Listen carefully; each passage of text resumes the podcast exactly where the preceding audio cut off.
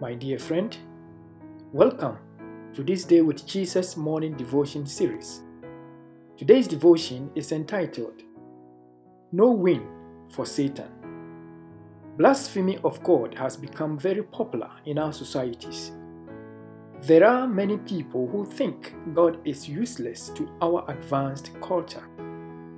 This secular indoctrination has kept many away from the church, landed some into atheism, and led to many apostate laws in society.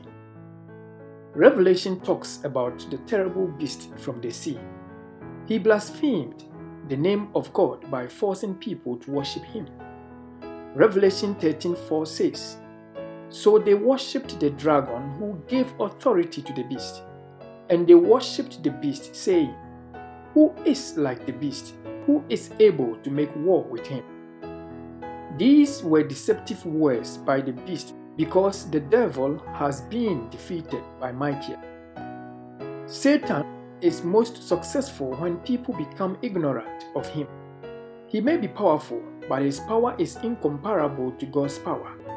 He often confuses people to blame God for everything when he is, in fact, the source of the problems. There are many characters in the Bible whose blasphemy against God landed them in trouble.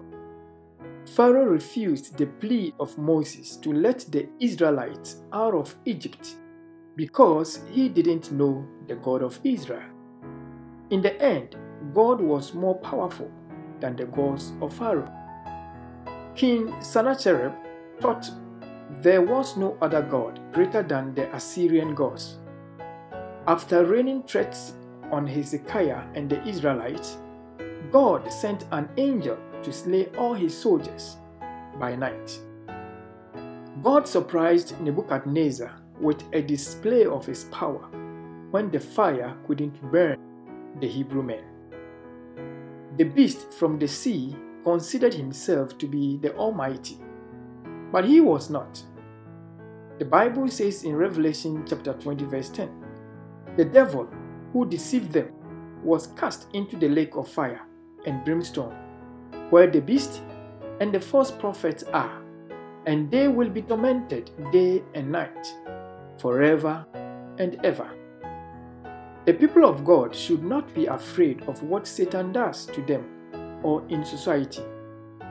In the end, Jesus will win, and Satan and his allies will be defeated. Let us pray.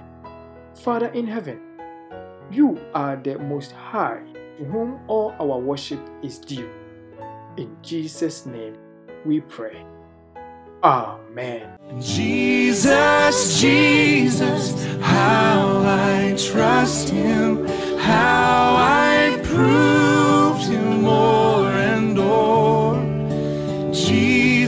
Jesus, Jesus, precious Jesus, oh, for grace to trust Him